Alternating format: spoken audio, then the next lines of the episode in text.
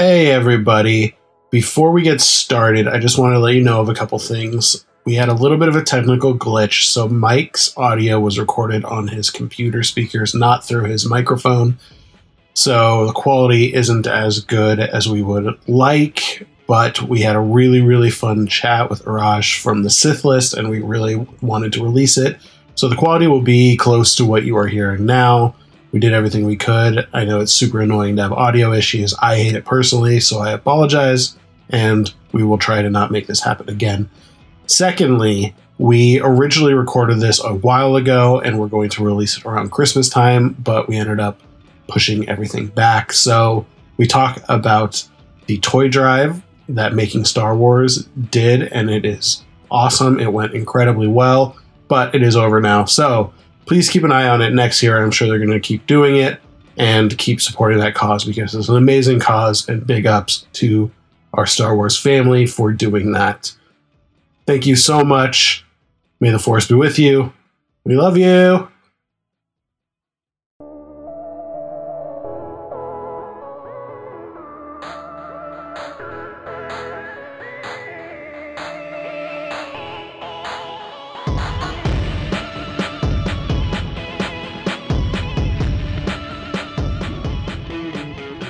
Hey everybody, I'm Peter, and I too have trouble connecting with others. He's a dirty little bogan who's afraid of spiders. It's Mike. Welcome to Rebels Rebels, the show that explores the Star Wars expanded universe through an episode-by-episode deep dive into the animated series Star Wars Rebels. Our guest today is the host of a fantastic podcast called The Sith List, just part of the Making Star Wars network. Let's welcome Arash Delashahi. How are you doing? I'm doing good, and great job on the last name. Yes. Nailed it. Yeah, nailed it.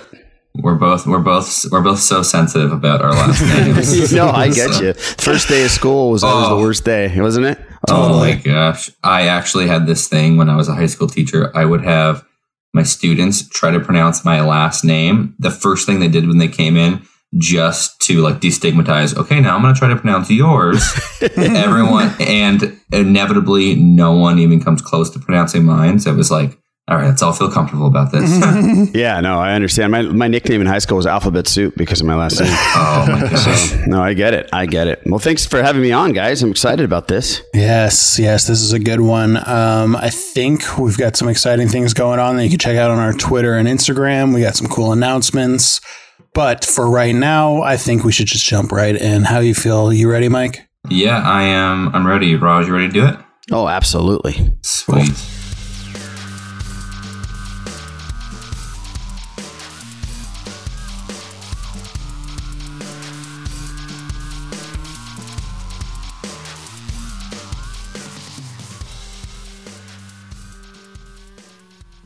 So, from Wikipedia, the rebels finally locate a potential site for a secret base, but find their new home is not as isolated as originally believed. Mm-hmm. So, they are building a new base. We've talked about this for a little bit. They need somewhere to dock their ships. They have a fancy new carrier now, but they don't have anywhere. So, they have discovered a base on Atollon? I still don't know how to pronounce this. Atollon.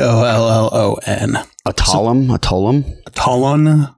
Yeah, Atollon. I'll say that. Atollon sounds more Star Wars. Let's go. Yeah, it does. Yeah. Perfect. And so Rex is there. He's kind of in charge of completing the final touches on the base, and they're just waiting on a shipment of power converters that the Ghost crew is picking up. And while they're doing that, Ezra and Kanan are sparring on the Ghost in this cute little clip.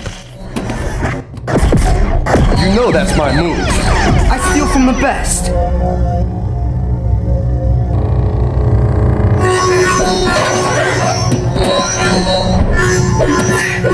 Gotcha. And I got you. Tied again? There's no such thing as a tie. You lose, you die. Yeah, and you win by killing an Inquisitor. No, you win by surviving. Before they get there, I love that they always call every shipment. They just, you know, they call it loads, though. Grabbing it. Dropping loads. Constantly. They're always dropping loads and picking up other people's loads. They do the dirty work of the galaxy. I like where this episode's going. Yeah. We're about to earn that PG-13 title. All right. Yeah. Now you have to bleep that out. Sorry, Peter. Now I like this training scene. This is interesting. We've seen like the dimmer laser bolts. Well, this is the first time we've seen lightsabers in training mode. So you see like their lights a little dimmer. So there's a different sound as you notice, and then it stings when you hit instead of burning or slicing. I love that. Yeah, I thought that was super cool, man. We've never seen anything like that. Totally. I want one of those. Oh my gosh, I would get in so much trouble. Could you imagine? Yeah. That'd be so cool. I have one of those Force Effects lightsabers and I smashed a lamp on our ceiling because I was playing with it when my wife was gone. Oh my God. That's amazing. That'd be cool. And the cops use it for like, instead of using, you know, stingrays or whatever they use. Oh my gosh. Just use one of those. Just rolling around with lightsabers. It'd be amazing. Yeah. Oh my gosh. The world would probably be a better place. It would be a better place. You're right. Yeah. Except for they might all pick red lightsabers. I know, right? Exactly. Hashtag politics. That was a good one, man. That was a good one. So I want to talk about this planet too. I don't know why I went back and forth between the planet and the duel. So let's go back to the planet real quick because it has these cool coral plants. We see it when Rex is on there. Yeah. Interesting. And it kind of seems aquatic, doesn't it? But it's completely opposite of aquatic, but it seems like you're underwater. Yeah. Like, I wrote down, this is an arroyo planet, like a formerly creek or riverbed. Like this is just one giant arroyo planet. Mm-hmm. Yeah. It's like an underwater desert. And I was looking at it and I was like, coral plants, that's weird. But then I did some research. Did you know in real life, coral is sentient? Well, not sentient. They're alive. They are actually classified as plants because sessile animals secrete a callus skeleton. Wow. I just read that online. I didn't know that sounded funny. I didn't know that part. Look at Rebels doing their research on coral plants. Yep. We got to step our game up on the Sith List. Botany. I just wanted to talk about, you know, dropping loads and secreting skeletons. Sweet coral plant flex.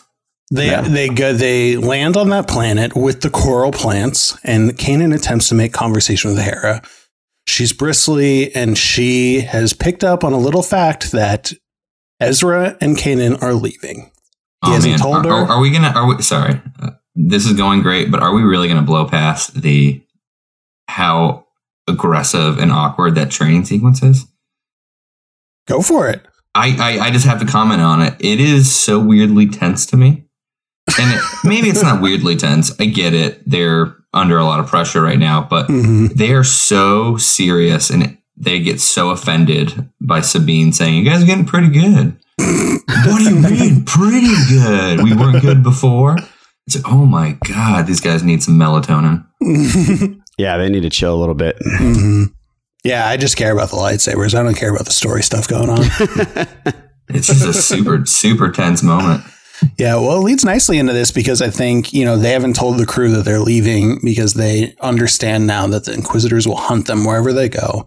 So they need to leave. And they haven't told anyone, so they're all angry and angsty about it and really on edge. And Sabine's just kind of like, chill out, bros. Yeah, and I think Hera is kind of putting two and two together at that point. Totally. Yeah. And so this is one of my favorite, I forgot the exact quote, but this is one of my favorite, it's become a meme, but when they're talking about being excited and Kanan's like, this is my excited face. I love that. And he just looks like a murderer. Yeah, he looks like a big creeper. Yeah. And so they're having like a little mom and dad argument. He's talking about his excited face. And then Kanan explains, because that didn't cheer up Hera, that he now understands the point of joining a larger rebellion, which is growth from before. And he fully supports her, but they need to finish this, aka the Inquisitors, or else all will be for naught. So when do you leave? As soon as Ahsoka gets back. We can't run from the Inquisitors forever. I figured it was something like that, with all that training. Hera, what you've accomplished here is important. I understand that now, the need for us to be a part of a larger rebellion. I'm behind you, but none of it will matter if we don't do what we need to do. All sensors on the eastern face are in place. Good. Have all the pilots checked in? Lieutenant Dicer hasn't come back yet. Yeah, this is, I feel like, if this episode is stripped down to its core, is a really great Kanan and Hera episode, like emotional arc episode. And at the end of, well, we'll talk about it a little bit later, but at the end of the entire thing, I think the episode's pretty much about communication and communication between everybody, including Ezra and the beings and the ghost. And yeah, I think it comes down to how they communicate and how well they do it and how not so well they do it. That's a good point. So Rex, the grandpa of the group, he gives a status update. He says that they have found water on the planet, and Sabine and other scouts have been planting sensor markers around the base perimeter to warn them about intruders. Then he ominously says the planet was hot, dry, and unpleasant, but he conceded that the planet harbored nothing that was trying to kill them. Dun, dun, dun.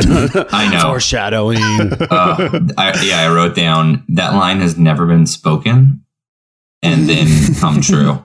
Mm-hmm. Just won't ever happen in literature or film. Yeah. Right. We flash quickly to Zeb, which this is a weird subplot. I don't know why they had to put this in. But... Oh, no, this is the best. So necessary. We're talking about Zeb's jerk station. It's so freaking cool. Oh, no. Oh, yeah. Oh, yeah. That's right. I wasn't talking about that. I was talking about, first of all, man cave. Yeah, the man cave. We'll get to that. That's tight. Trust me, there's posters in the man cave, so you know I did my research. I'm talking about the Dokma, which is that little like fast snail thing that he hates for some reason. Yeah. He keeps referring to them as bogans. Which is a god, I thought, right? Yeah, so we've talked about this. Originally, Ashla was the light side of the Force, according to George Lucas, and then bogan was the dark side of the Force, so they've reused that. Right. That's kind of cool. Yeah, so he keeps calling them little bogans, and he hates those. Later on, we'll find out he also doesn't like the spiders. So is Zeb just afraid of insects? Mm-hmm. And isn't later on, or before or later on, I remember, Zeb's people, aren't they referred to as Ashla's as well at one point? Yeah, they are. Right? Ashla's people, They worship Ashla, so. Okay, there you go. Yeah, they've reused that too. So is this akin to Zeb calling them like those little devils when he calls them bogans? Maybe. Do you think that would be really interesting? What they could be? Yeah. Huh. Okay. I like that. So yeah, he's bugged out by the insects. Ooh, like bug. Nice. Nice pun. Nice. And he's on his way to his man cave, which we will get to. But first, Sabine and Rex receive a report that Lieutenant Dicer, cool name, has not returned from setting up her sensor. I love another half. We here in Rebels, we call these are akin to red shirts. We call them half shields. Mm-hmm. You can't see their faces, and they're just ubiquitous. And a couple episodes ago, don't remember which episode, a half shield died, Phoenix 2, which led to them wanting to get more ships, right? Yep. In this episode, I guess this is kind of their MacGuffin. No, not really. But this half shield dies, which leads to, it's kind of the thing that starts the mystery, right? Mm-hmm. But I'm wondering, are these half shields, who are all women who are dying, kind of like the Stans in South Parks? I mean, not Stans, sorry, Kennys. The Kennys, they just all come back. Like they all just come back. They die in each episode. And then kickstarts the episode. The crew doesn't seem very perplexed about her dying either, by the way. No. It's like, they're just like, all right, she's dead. Or they even talk about it, really, do they? Not really. I mean, they're kind of surprised for a second, and then they're like, "Oh, spiders! That's more important." Yeah, exactly. They don't even name. They barely name them. I think that's why they try to keep emotional distance. They're just like Phoenix 1, Phoenix 2. Mm-hmm. Yeah. Dicer, who I'm assuming is a blade enthusiast, was voiced by Ashley Eckstein, who we know as Ahsoka. And if you listen to her voice, you could totally tell because it's like a slightly British Ahsoka, but like she doesn't have a very good British accent. Hey, get away from that! What are you guys doing over there? What's wrong? Did something frighten you? Sounds just like Ahsoka, but she's like, "Cheers, mate!" That's great. Yeah. It's great. All she says is like fish and chips. Yeah, totally. Like, sure, roll with that. So yeah. Something bad has happened to Dicer, and then we get to it. The man cave. Man cave. Mm-hmm. Yep. He's listening to some rad music, by the way.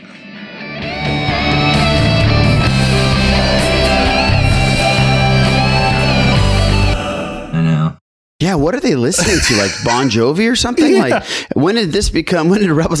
That scene seems so out of place. This might be the most out of place scene in the entire series. They're just chilling there, like, you know, they want to be smoking blunts. Seriously, they're just sitting there looking out, and it's a crazy little scene. He just wants to get a tan on his back. Yeah. And I feel like this scene confirms two things. One, apparently there's some kind of radio where music is played.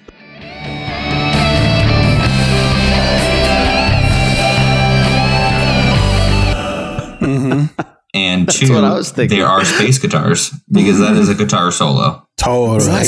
Space Ted Nugent exists, apparently. Yeah. Yeah, exactly. Yeah. I don't know. That was a crazy scene. There are a lot of details about this, which I have questions about. So please bear with me. Also, speaking of his bro status, if you look in his bed, there's like a crumpled up beer can in his bed. Like, I think he's just like a frat bro, just like drinking brews, passing out. He just went and saw Dave Matthews, and he just like wants to chill and relax. Yep, him and Kanan went to Dave Matthews, man. Played some hacky sack. Played some cornhole. Yeah, took off those khakis, just kick him back. I mentioned this before. I love when posters show up in the show, and I don't remember if we've talked about this poster yet. But first of all, I like the idea that Zeb set up his man cave and was like, "Well, I gotta remember my posters," and like went back into his room and like put them up on like the crates outside. So this one is a picture of a yellow Lasat. It seems to be a Lasat celebrity named Bosco Face. Oh, so there's a couple things about this. First of all, Bosco Face, funny name. I like that. Secondly, I found a note about it where I guess in season 3, there's a droid that scans everyone to kind of identify him Terminator style. And they like scan people when he gets to Zeb. If you read the Arabesh, the readout says species Lasat, non-Bosco Face. Really? That's it makes me feel like that's how they're described. They have a binary like identification, either they're Bosco Face or non-Bosco Face. That's rad. So if an alien came to Earth, it'd be like them scanning me and be like, species human, not Lady Gaga. Yeah, totally. Right. Not Beyonce. Yeah. Not Beyonce. Yeah, not Beyonce. That's the one thing they know. Nope, but it's not Beyonce. Yep. So that's my poster note. Nice. Just poster notes with Peter.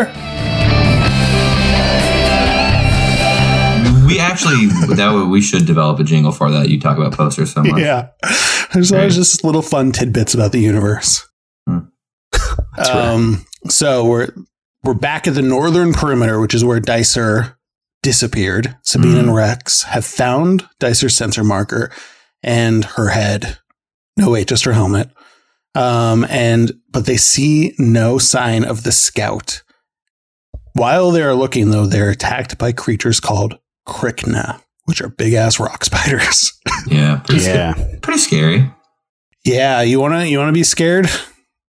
First of all, can anyone guess where this idea came from? Oh, of course. McQuarrie, right? Yep. Ding, ding, ding. Yeah. We need another theme for that. Every time something happens, it's based on Ralph McQuarrie. Yeah, I didn't actually know. I just intuitively knew. Yep. I guess his had 8 legs, correct? And they used 6 legs for these ones. Yeah. So there was a painting on Dagobah, and there's a giant spider with Luke. Like, it towers over Luke. It's way bigger than this. And he used to call it the knobby white spider, which is just a funny name. There's a painting of this spider. It's way creepier, though. So look up, Google Ralph McQuarrie Krikna or Ralph McQuarrie spider. I'm sure you'll find it. Is that the one who like throwing up rocks or something? That's the weird thing. So we see eggs later on in this, but the painting he made is showing this spider laying the eggs in real time, and he's like throwing up like weird rock stuff on. It's really creepy and weird. That you have to look it up. Yeah. No, I'm looking it up right now. Actually, right? I remember that the painting back in the day, but I haven't seen it in a while. Yeah. It's got weird eyes, too. It's creeping me out. I don't like it. Yeah. It did show up in a 1995 Star Wars Legends novel called Darksaber. They used these.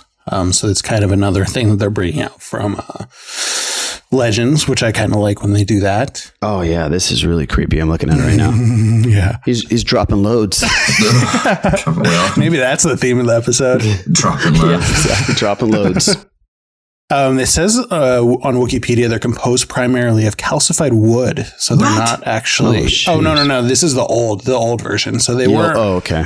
Sorry, they were rock spiders in Ralph McQuarrie's painting. His idea was they were made of calcified wood, and they would grow in trees and break out of the root. See, that's really rad. Yeah. Oh God, why didn't they stick to that? The ones in Rebels is a pretty much calcified metal because nothing's getting through that armor. Seriously, those things, they need to figure out how to make armor out of those things. That's right.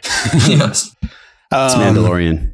Oh, yeah. I've also talked about how my wife's my barometer of like what's scary, because she has a very low, like, she's really in tune with that. And so when the spiders first came out, she yelled, "Oh, no, boo!"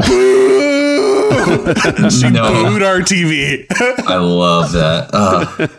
So I think this is off the scale on a scary, scary scale. Okay. Yeah, they are. Yep. I mean, we get it. Yep. So speaking of how tough they are, though, Sabine's blasting them with her two pistols and Rex. Again, there's another, like, foreshadowing line here with the Rexes saying, like, do you think they're aggressive?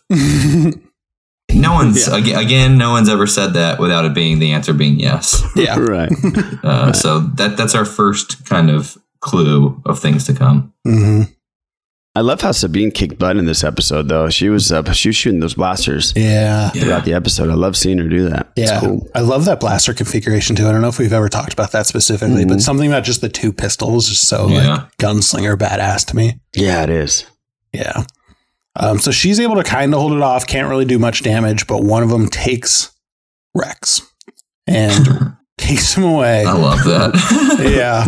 Which it's going to lead me to a lot of questions. What is that spider doing with Rex? We see it later, and I still have no idea what that spider is trying to accomplish. Yeah. And why didn't that happen to Dicer? Yeah, seriously. I kind of feel like it's just time out. It's like, because they seem like pretty good guys. I bet it's like, oh, it's just time out. Yeah.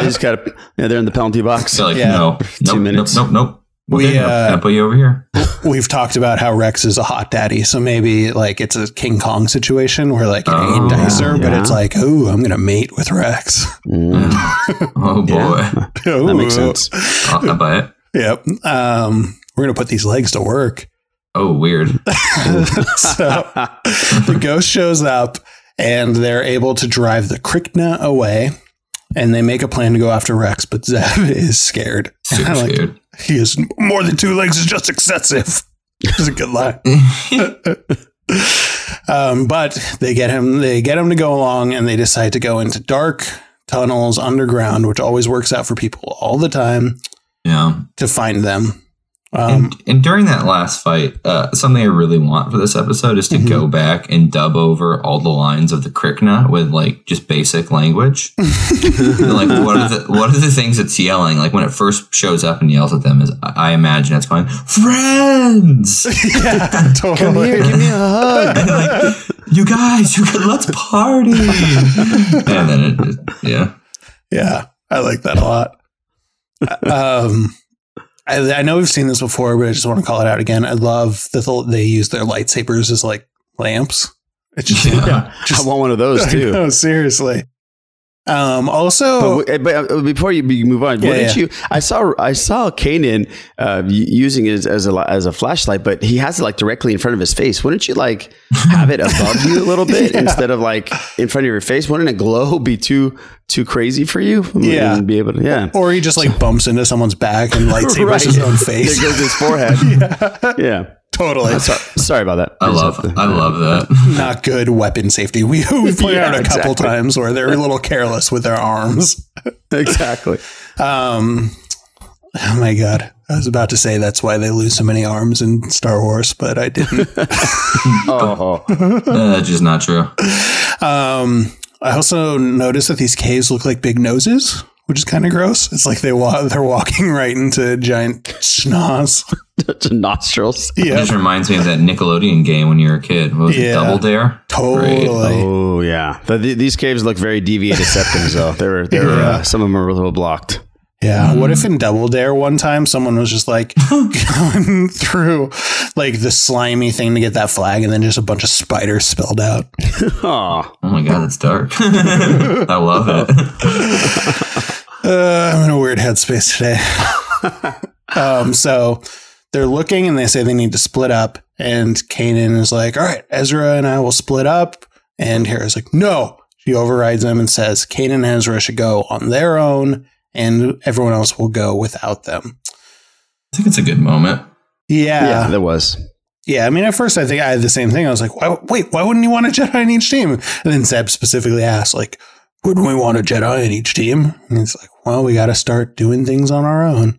Yeah, it makes sense. Yeah. It's solemn. I think it's really, I think Hera doesn't like to feel sometimes. And she's really coming to grips with how she feels about Kanan. And it's just, sometimes that's a difficult conversation to have with yourself. Mm-hmm. Yeah, talk about it. Yeah. Get it out. Oh my God. I mean, just really get it out. So shortly after that, Kanan and Ezra are the first ones to run into a Krikna, but Ezra wants to try to use the Force to connect with the creature because he has the gift, but he is unable to connect with the spider. Again, it's just yelling at him. It's just going, oh, we're connecting! And then they start shooting. Yeah, so totally. Why are you pointing at me? Put your hands down. Yeah.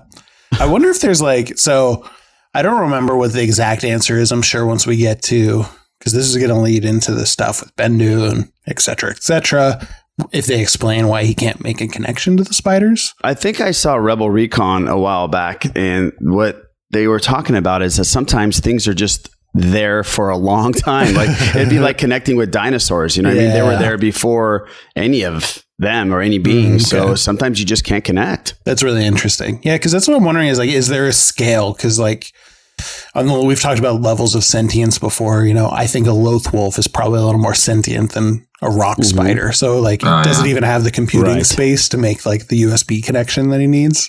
Yeah, it's a good point. Yeah, mm-hmm. And it might be exactly what you were talking about. It's a prehistoric animal. I had the same problem in college with a couple of girls. But didn't work out. Didn't work out for me either. Yeah. They just slapped me. It's like, get away from me. That's tight. So meanwhile, Hera and the other rebels stumble upon a little lair littered with spider eggs, which we now know from that painting were all barfed up. And They managed to find Rex, who is sleeping. So this is he's not even cocooned. There's a sleeping spider hanging from the ceiling, just hugging him. Rex. Yeah. It's just a cuddle moment. Yeah. I mean, could you imagine what's going on in the headspace of Rex at that point? Seriously. What is in the world is going on here? It's I've been in weirder. Yeah, exactly. He seems pretty okay. He's not suffering. He does. Yeah, he's excuse me, sirs, can you please get me down from here? No urgency at all. Oh, also doesn't wake up that spider by pulling him out. Yeah, that's the other thing too. It's that spider's a deep sleeper. Yeah, that's true. So they just straight up just pull the legs and let Rex out, and then all of a sudden they swarm, which we could have seen coming. Nope, didn't. Big surprise. So they upset the hive. They all swarm the crew. They're like, give me back my hot daddy. And they all have to run away. That's what they're all yelling. Hot daddy, hot daddy, hot daddy. My daddy. And there's some cool stuff. They're about to get cornered. And Ezra and Kanan come back in from the ceiling and rescue the crew before they're about to be eaten, which I thought actually was interesting. If you think about what's going through Hera's head right now, she's kind of hurt. So she's pushing away the Jedi, saying, let's go our own separate ways. We need to learn how to do this on our own. Then they get cornered and they're about to get eaten, and they're saved one more time by the Jedi. So that must be a big despairing moment for her. Just really a crisis of conflict, trying to figure out, can we do this on our own? Right. Yeah. And the answer is no. Yep. Definitively no. Definitively no. At least when it comes to spiders. No, you're screwed. Yeah, exactly. And so they end up getting out and make it back to the ghost, but they find out it has been webbed down and can't fly. Oh, man. Yep. Which, these spiders... I don't know why the spiders did that, though. Yeah. Is it just like peeing on a fire hydrant for them? Probably. They're like, don't leave. Yeah, seriously. They just really want friends. I know. I like your idea. What was the other? There were the creatures in season 1 too. There was the same kind of thing at the base. The Phrynox? Yeah, where it was just they're just kind of like, hey, what's going on? There's new people. Cool. And then they get shot in the face. Like, oh, shot me. Like, it's the same thing. I'm like, oh my God. If you notice, it's the same thing. The Krikna never wants attack first. Yeah. They never attack. They've never attacked. They're only defending the entire time. And the worst thing they do is yell. Like, come on, that doesn't warrant being shot at. Totally. No. I like the six legs do though. Yeah, that's true. They are excessive. Yeah. I like to think that there's like one Krikna who's like the community organizer. He's like Bruce the Krikna, and he's like, all right, guys, this is what we're going to do. We're going to web down their ship, but just temporarily so we can explain our side of the situation. Just like get everything sorted out. And then they just come out, just keep shooting. I'm like, ah! There's a Krikna town hall meeting. Yeah, seriously. Yeah. We got new neighbors. We got to welcome to the community. They might shoot at us. They might be a little pissed, but we get to explain. He's like, this is going to be a real coexist moment. Yeah, we're going to laugh at this later, guys. I promise. The great massacre of the Krikna. Yes, as it has come to be known. Mm-hmm. So they need to cut the webs, but they're surrounded. They're going all over the ship. They're shooting them with the turrets on the ghosts, which are pretty powerful, but don't seem to be doing that much. That's wild. Right. Yeah. Yeah, that was crazy. Yeah. I also like that, like, at one point, Kanan just gets frustrated and literally hits one with the turret. Like, it's on top and just, like, hits it with, like, a baseball bat. Like, get off! Zeb does the same thing. Yeah. And so they also are saying that I like this little exchange between Zeb and Ezra where they're like, Zeb, go out, you do it. He's scared, obviously. He's like, I don't want to go. And he says, why doesn't Ezra do it? And he goes, I don't want to be the last Jedi in the galaxy to be chomped up in the hands of these creatures. So they're just like bickering about who's more scared to go outside. Yeah, Ezra redlines a little bit in this scene. Seriously. He kind of does a couple times in this episode. Mm-hmm, mm-hmm. It's interesting. I don't think he's sleeping much. No. Yeah. And I like it. He's like, he's been getting more mature and starting to embrace the Jedi way and everything like that until like he has to fight some spiders. He's like, no, get out of here. I'm not doing that. I'm the last Jedi. Get out of here. So they ended up just figuring it out and they have an idea because Sabine notices the sensors they've been setting up that we mentioned earlier. When they first attacked, she kind of got backed up into one and the Krikna didn't want to come close to her. And then she sees in the horizon, there's one set up and they're avoiding it. So she puts together that it's letting off some sort of emission that is frustrating to the Krikna and they can use that to repel them. Do you think it's just like playing Zeb's music at a higher frequency on the day? They're like, oh my God, I hate this station. Totally. It's like that Bon Jovi, man. They don't like it. It's I Heart Country. They're just like, oh, F this. I like that idea too, because then they surround their entire base with those things. So that just means they have to listen to like Space Bon Jovi 24/7. Just like, I'm a cowboy. Can we rewind it a little bit and talk about the best scene during this best moment of the scene was when Rex does the old school NES WWF drop kick on one of the spiders. Oh, yeah, I forgot about that. That was the best, man. Seriously. That was the best thing I've ever seen. Yeah. Oh, it's in slow-mo too, by the way. He's so tight. Pretty sure Goldberg does that move. That's right. There you go. Yeah. The only wrestler I know and love. Yeah. What happened to Goldberg? Let's talk about that. Yeah, I don't know. Is that a thing? I haven't watched wrestling in 15, 20 years. But I haven't either. So maybe he's back. I don't know. I just read a news story about him. Oh, what? Oh my God. But I don't remember what it's about. Oh, so wow. That is a good, cool story, bro. All right, cool. So he's alive and well. I can confirm he's alive and he did something. Good. So that's our WWE analysis. We got to talk to Steele Saunders about that. He knows all about the wrestlers. Yeah. We should do. We'll do a bonus at wrestling pod. Just three guys who don't know anything about wrestling asking Steele Saunders. So DDP does yoga now. You know that? Oh yeah, Steele does absolutely. Oh yeah. I used to do that yoga. The wrestler DDP. Do you know this, Mike? I know who DDP is. He was my favorite wrestler when I was a kid. I had an autographed picture of him still up on my wall. He signed my sword. And he is now doing yoga. I respect that. He has an entire thing. It's called like yoga for guys. And it's like buff yoga where you like do yoga and push-ups at the same time. Yoga for guys because yoga was only for girls. Yep. Totally. Ooh. Yeah. I was a big Iron Sheik fan, but I had no choice. You know? It was by default. Yeah. Well, me too. Also great band. Yeah. Yes. So, blah, blah, blah, blah, blah, blah, blah, blah, back to Star Wars for some reason. Yeah. What are we talking about? Oh, yeah. Okay. So I remember this. I kind of liked this because they're trying to figure out the plan. And the plan is that Ezra and Kanan are going to use their force powers to hurl Sabine toward the sensor marker. And she says something. I forgot exactly. She's like, at times like this, I wish I had a jetpack. Easter egg or foreshadowing. Because there have been many times this season, I'm like, man, she just needs that jetpack. And she gets it next season, which is going to be a sick upgrade to Sabine. I really like jetpack Sabine a lot. Also throwing her towards that thing seemed like he would either just break her legs or she would just hit that thing and die. Yeah. That's a good point. Well, they do overthrow her and kind of throw her off a cliff. So I don't know how she didn't die. Yeah. Very Jedi moment there, though. I know. With the Sarlacc pit, she's hanging on. Yeah, totally. Yeah.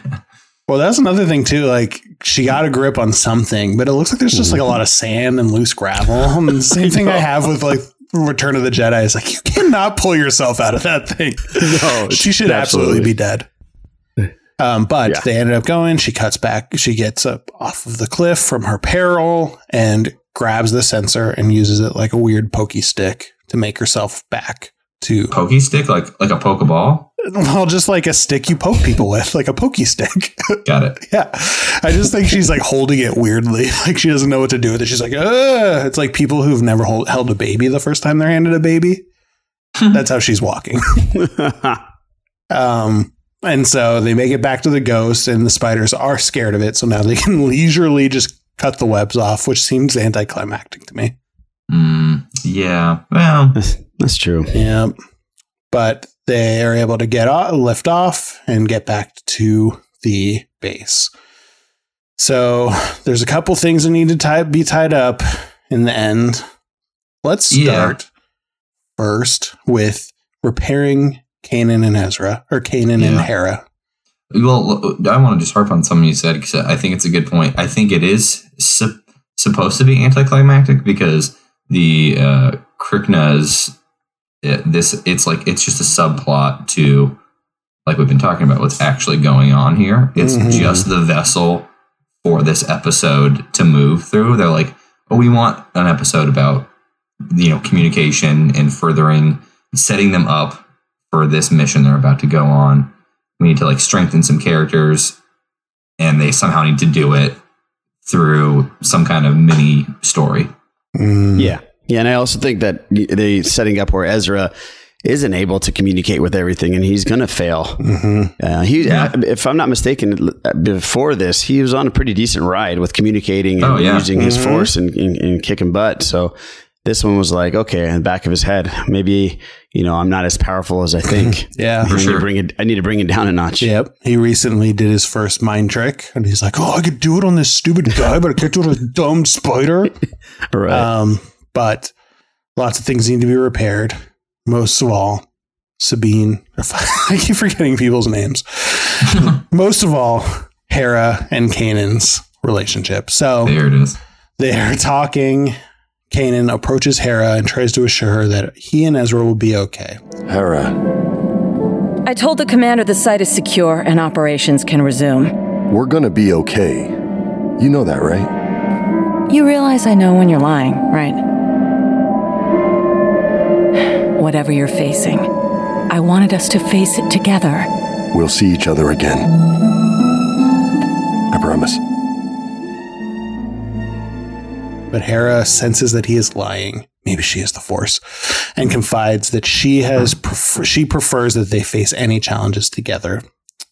Kanan then reassures Hera that they would see each other again, and then hugs her. It's a nice moment. I like it. Nice moment. Yeah, it was good. Yeah, it's what. Without that moment, to me, this episode would not be successful or necessary in the arc.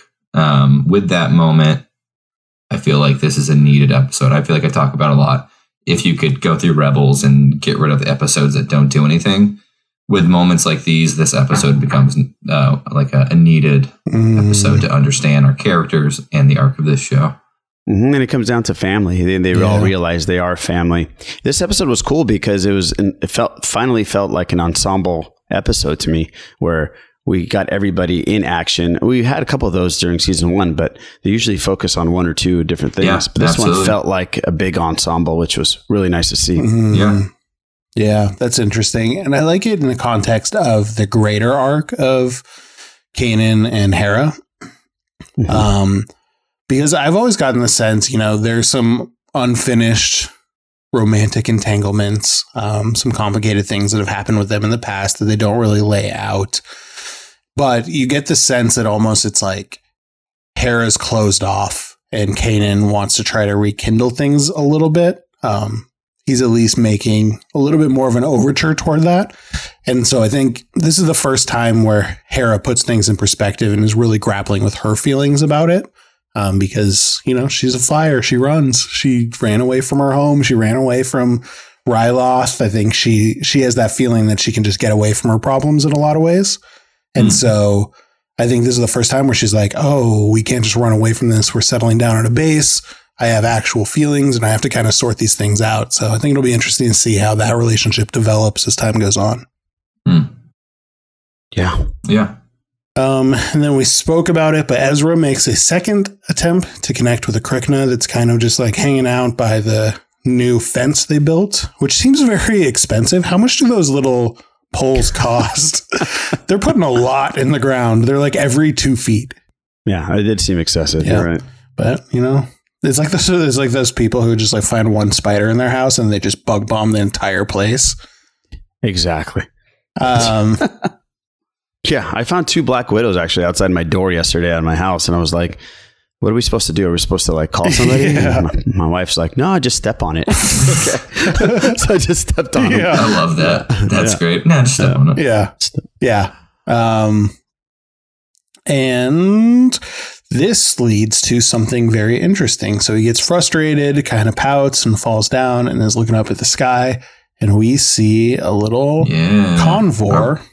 Yeah, buddy. Yep. So it's an owl-like creature that we have seen before. It's called a convor, and it kind of is floating above his head. And then Ahsoka comes into phase. Dun dun dun.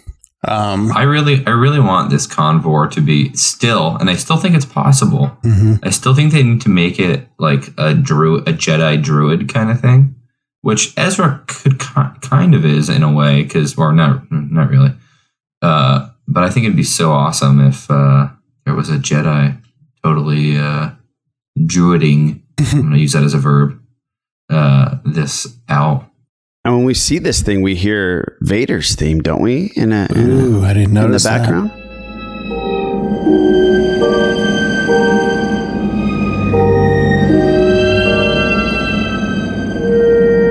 Ahsoka?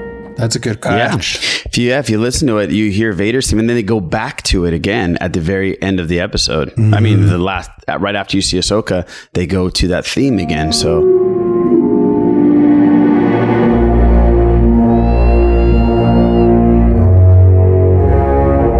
yeah, I didn't know what that was all about. So this is the first time we have seen the Convor in Rebels, but we have seen it in Clone Wars, and it becomes more and more clear, because we will see it more, that there is some connection between this Convor and Ahsoka and Vader in some ways. So there's a couple of things about it. According to Dawn of Rebellion, which is a source book for Fantasy Flight Game, Star Wars role-playing game, it says, ominously, strangely, visitors who have returned from the barren planet Malachor have reported glimpses of convors. Oh my god. Do you know what it's totally like? What? What's that thing in Harry Potter? Once you've seen death, you like can see nargles? Is that what it is? Oh, I forgot what it, I forgot the name, but I know what you're talking about. I don't know. I think they're called nargles. Like people who have truly experienced death can now see these things that are omnipresent in the world, but only accessible. What if it's like the Jedi version of that? It's like, I don't know if you've heard of the term black dog for truck drivers. No. When the lack of sleep, when they just start seeing things across the street. Ezra's just got black dog. Oh, that's interesting. Yeah. So when asked about the bird's appearance in Mystery of Chopper Base, Dave Filoni says, in some ways, I could say that it's a messenger. It's an observer. It's definitely something. It's something. And I would suggest, thanks, I would rather have fans debate, but I would suggest that they say whatever that thing is an avatar of what has actually appeared in the animated Star Wars universe before. So decrypt it from there and have a fun summer. Jeez. Wow. Thanks, Dave. Yeah. So it's an avatar, but debate it yourself. Those Harry Potter things called Deathstrolls. That's what they're called. Good call. Deathstrolls. Nice. And then one last little tidbit. Convors are named after Dave Filoni's wife, and Convery. Convery? It's Convery. But it's named after his wife, which is sweet. Nice. So in the words of Dave Filoni, have a fun summer. Oh, my gosh. That's the end of our episode. That's a sweet, that's an awesome flex. Yeah. It's like, take this, nerds. Exactly. I think he was speaking at like at an end of series or end of season wrap up or something like that at a panel. And so that's how he signed it off, which is tight. Amazing. Holy crap. Go kill yourself on Twitter, guys. Yeah. Cool. So we have reached the end of the episode. Does anyone have any other notes? Anything they want to talk about before we wrap it up? Just thinking about the man cave still and wondering if, you know, it seems like a mobile man cave. Yeah. So I'm just going to throw this out there. He's done this before. Totally. Could you imagine him setting it up every single time he goes somewhere? Yeah. He's like, no. They land somewhere and automatically he runs outside and like starts putting his things down before people can see him setting up. Because setting it up doesn't look cool. If you're like walking up, like, what are you doing? I'm setting up a man cave. That's not cool. You have to be sitting in it when someone walks up to your ship. Yeah. Yeah, totally. Are they sitting on lawn chairs too, by the way? I don't remember. They're like, yeah, it's like space lawn chairs. Yeah. Yeah, it's the whole setup we didn't talk about specifically. It's basically made of crates. So he just brings a bunch of crates out and puts posters on them. And he's like, that's my wall. And then he has like a cot and a boombox and some brewskis in his lawn chair. So I respect that. It's tight. I don't remember if he had like an umbrella or anything, which would have been a cool touch. I want that song. I got to find that song. Yeah. I like the idea too that, what's his name? The dude who does all the awesome music, Kevin Kleiner.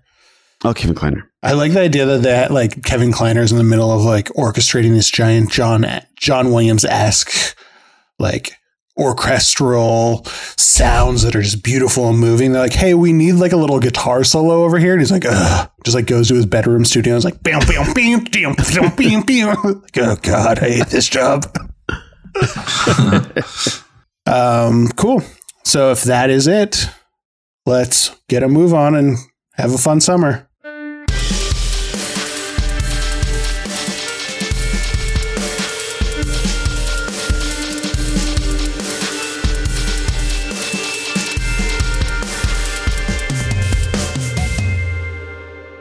Well, how we end the episodes here at Rebels is we do a grading scale from our least favorite thing in Star Wars to our most favorite thing in Star Wars, and then we give this episode a moment in Star Wars somewhere in between. Peter, do you want to give your example? Sure. So My least favorite thing in Star Wars currently is the special edition of Return of the Jedi song called Jedi Rocks. My favorite thing is, and I gotta, this is the trust tree right now. I gotta tell you, last night, I was up until like 1 a.m. last night and maybe had 1 or 2 drinks. And I told my wife, I was like, I have some unfinished business. I can't go to sleep. And so I watched the Jedi throne room scene. That's it. Just that. I pulled it up Last Jedi, fired up the Jedi throne room scene, and then was like, finished. I'm like, my work is done. And then I could go to sleep last night. So sick. That's really good. That's my favorite thing right now is the throne room scene in Last Jedi. Yeah. Oh, it's so good. Just so good. So between those two things, I am going to say that this episode is Luke telling Lando that they will meet at the rendezvous point on Tatooine, Luke putting his arm around Leia as they stand with R2-D2 and C-3PO looking out a window, watching Lando fly the Millennium Falcon away. Ooh. Okay. Yeah, so it's just like the end of Empire Strikes Back is just like a... I don't know. Like, I just really liked that moment, and I don't know why. I usually try to make deeper connections, but that stuck out at me. And so I think it's kind of like it has the same feeling as Hera bidding adieu to Kanan and Ezra when they're going out. And it's just, I don't know, makes me nostalgic. What's the grade translation? I give that a B. All right. Oh, wow. Okay. Yeah. Wow, that's pretty high. Yeah. Okay. So my scale is least favorite thing currently is Han Solo got his last name from an Imperial Solo. To most favorite right now is I love the death scene of Yoda on Dagobah in Return of the Jedi. Just super poetic moment. Mm-hmm. I think it's done super well. I'm going to give this episode a Leia telling Han that Luke is her brother. Kind of this communicative moment that clarifies the relationship a little more, because I thought it felt emotionally similar to this episode. Mm-hmm. That for me is, I'm going higher than you for this episode. That one's an A-. Wow. Interesting. Okay. That's pretty good. Just because the Hurricane moment, did it for me. Yeah. That was that scene, really. So, Rod, what would you, what's your scale? Well, my least favorite moment in Star Wars history, I would say, would be Vader's no. I'm not even going to replicate it, but it just sets Vader's no. And my favorite moment, and it's always been my favorite and still to this day, is Luke's encounter with Vader in Empire at the very beginning where the lightsaber ignites. Oh, yeah. And you hear James Earl Jones is kind of like, it's not creepy, but it's kind of like, kind of horrific voice, pretty much things are going down. Yeah. So that's my number one. That's my A. Wow. So this one would be probably where Obi-Wan sees 3PO for the first time again. Well, allegedly for the first time again, which is a cool scene. I think it sets things up. And this episode sets it up for the, this is the one before the season finale, correct? Yeah. Yeah, right. The 2-part season finale. The 2-part season finale. So I would give it a good B-. Sets things up B. Yeah, that's a good range from us. Yeah, not too bad. I love that scene too. George Lucas gets a little crap sometimes for not being the best. He's great at the effects and he's great at storytelling, but sometimes the editing and directing is a little subpar in people's opinions. But that scene is staged so well. It's just dark. You see the silhouettes and the lightsabers. It's the best. Oh my gosh! I have that as my screen background on my laptop. That's amazing. The best. When Vader's standing up there and he's staring, looking right at him. Oh yeah, it gives me chills every time I see it. My favorite thing last season was the lightsaber fight at the end of Return of the Jedi, and it's for very similar reasons. It's just so staged well and just beautiful. Oh my gosh, beautiful. Yeah, that's awesome. Film noir moments. I like that. Yeah. Yep.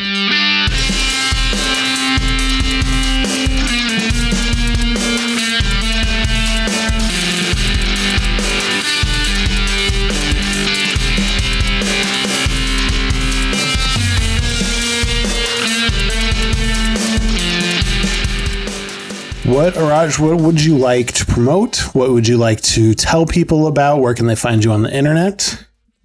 Well, you know, you want to catch us. We are called The Sith List, obviously, but we are not just a Star Wars-based podcast. We talk about Marvel, DC, Walking Dead, Game of Thrones, anything in pop culture, music. We got a rock star of one of our co-hosts named Eric Struthers, who probably did that riff actually for the episode. That's tight. The 80s episode.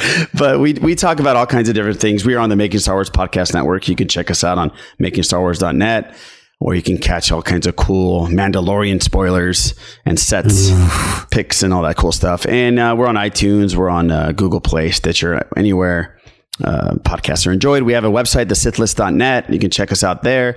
And also, we are doing this cool toy drive called the Kessel Toy Run. And you can find out more information by going on MakingStarWars.net, and you can get presents, Christmas presents, holiday presents for kids in spending their whole holidays in the hospital. So that would be awesome. If you can go check that out. Yeah, it's becoming bigger and bigger every year, and it's a really cool thing. So wow, that's so rad. That's great. Yeah, and thank you guys for having me on. This was a blast. Yeah. This is really cool. Thank you. And I'm a big Bowie fan, by the way. So this was I've always admired your guys' podcast. So very cool. Thank you. Yeah, we're big fans of the Sith List, and we'll make sure to bump that out. When's the deadline for people to send stuff for the toy drive? I think it's January something. I think it goes to the end of January. Oh, no. Wait. I think it's December 19th. I don't know why I'm talking about January. Yeah, December 19th or something like that. Okay. All the information is right there on MakingStarWars.net or on our website, TheSithList.net. Cool. It's the first thing. This episode may come out right around Christmas, so we'll make sure to bump that as much as we can beforehand, buddy, because that is really cool. Thank and you know what? In retrospect, I'm sure it went fantastically. Yeah, it did. It's already way bigger, doubled in size from last year. And it's been crazy. That's awesome. Really Jeez, that's cool. Yeah. And then I think we're having the 501 and the Rogue Rebels actually go out and hand deliver them in costumes. That's really cool. Yeah. That's good for y'all. Cool. So the only things, they are probably sold out by now because they're super popular, but I hope you got your Space Oddity pin. If they are still available, please check out our Big Cartel to see if they are there or maybe an announcement for something new. We are also doing a contest for the hiatus between seasons where you can podcast with us. So for information about that, please hit us up on Twitter, Instagram at RebelsRebelsPod, or you can email us at RebelsRebelsPod@gmail.com. That's right. Drop your loads at Gmail. And remember, until next time, be brave out there and don't look back. Don't look back. Have a fun summer.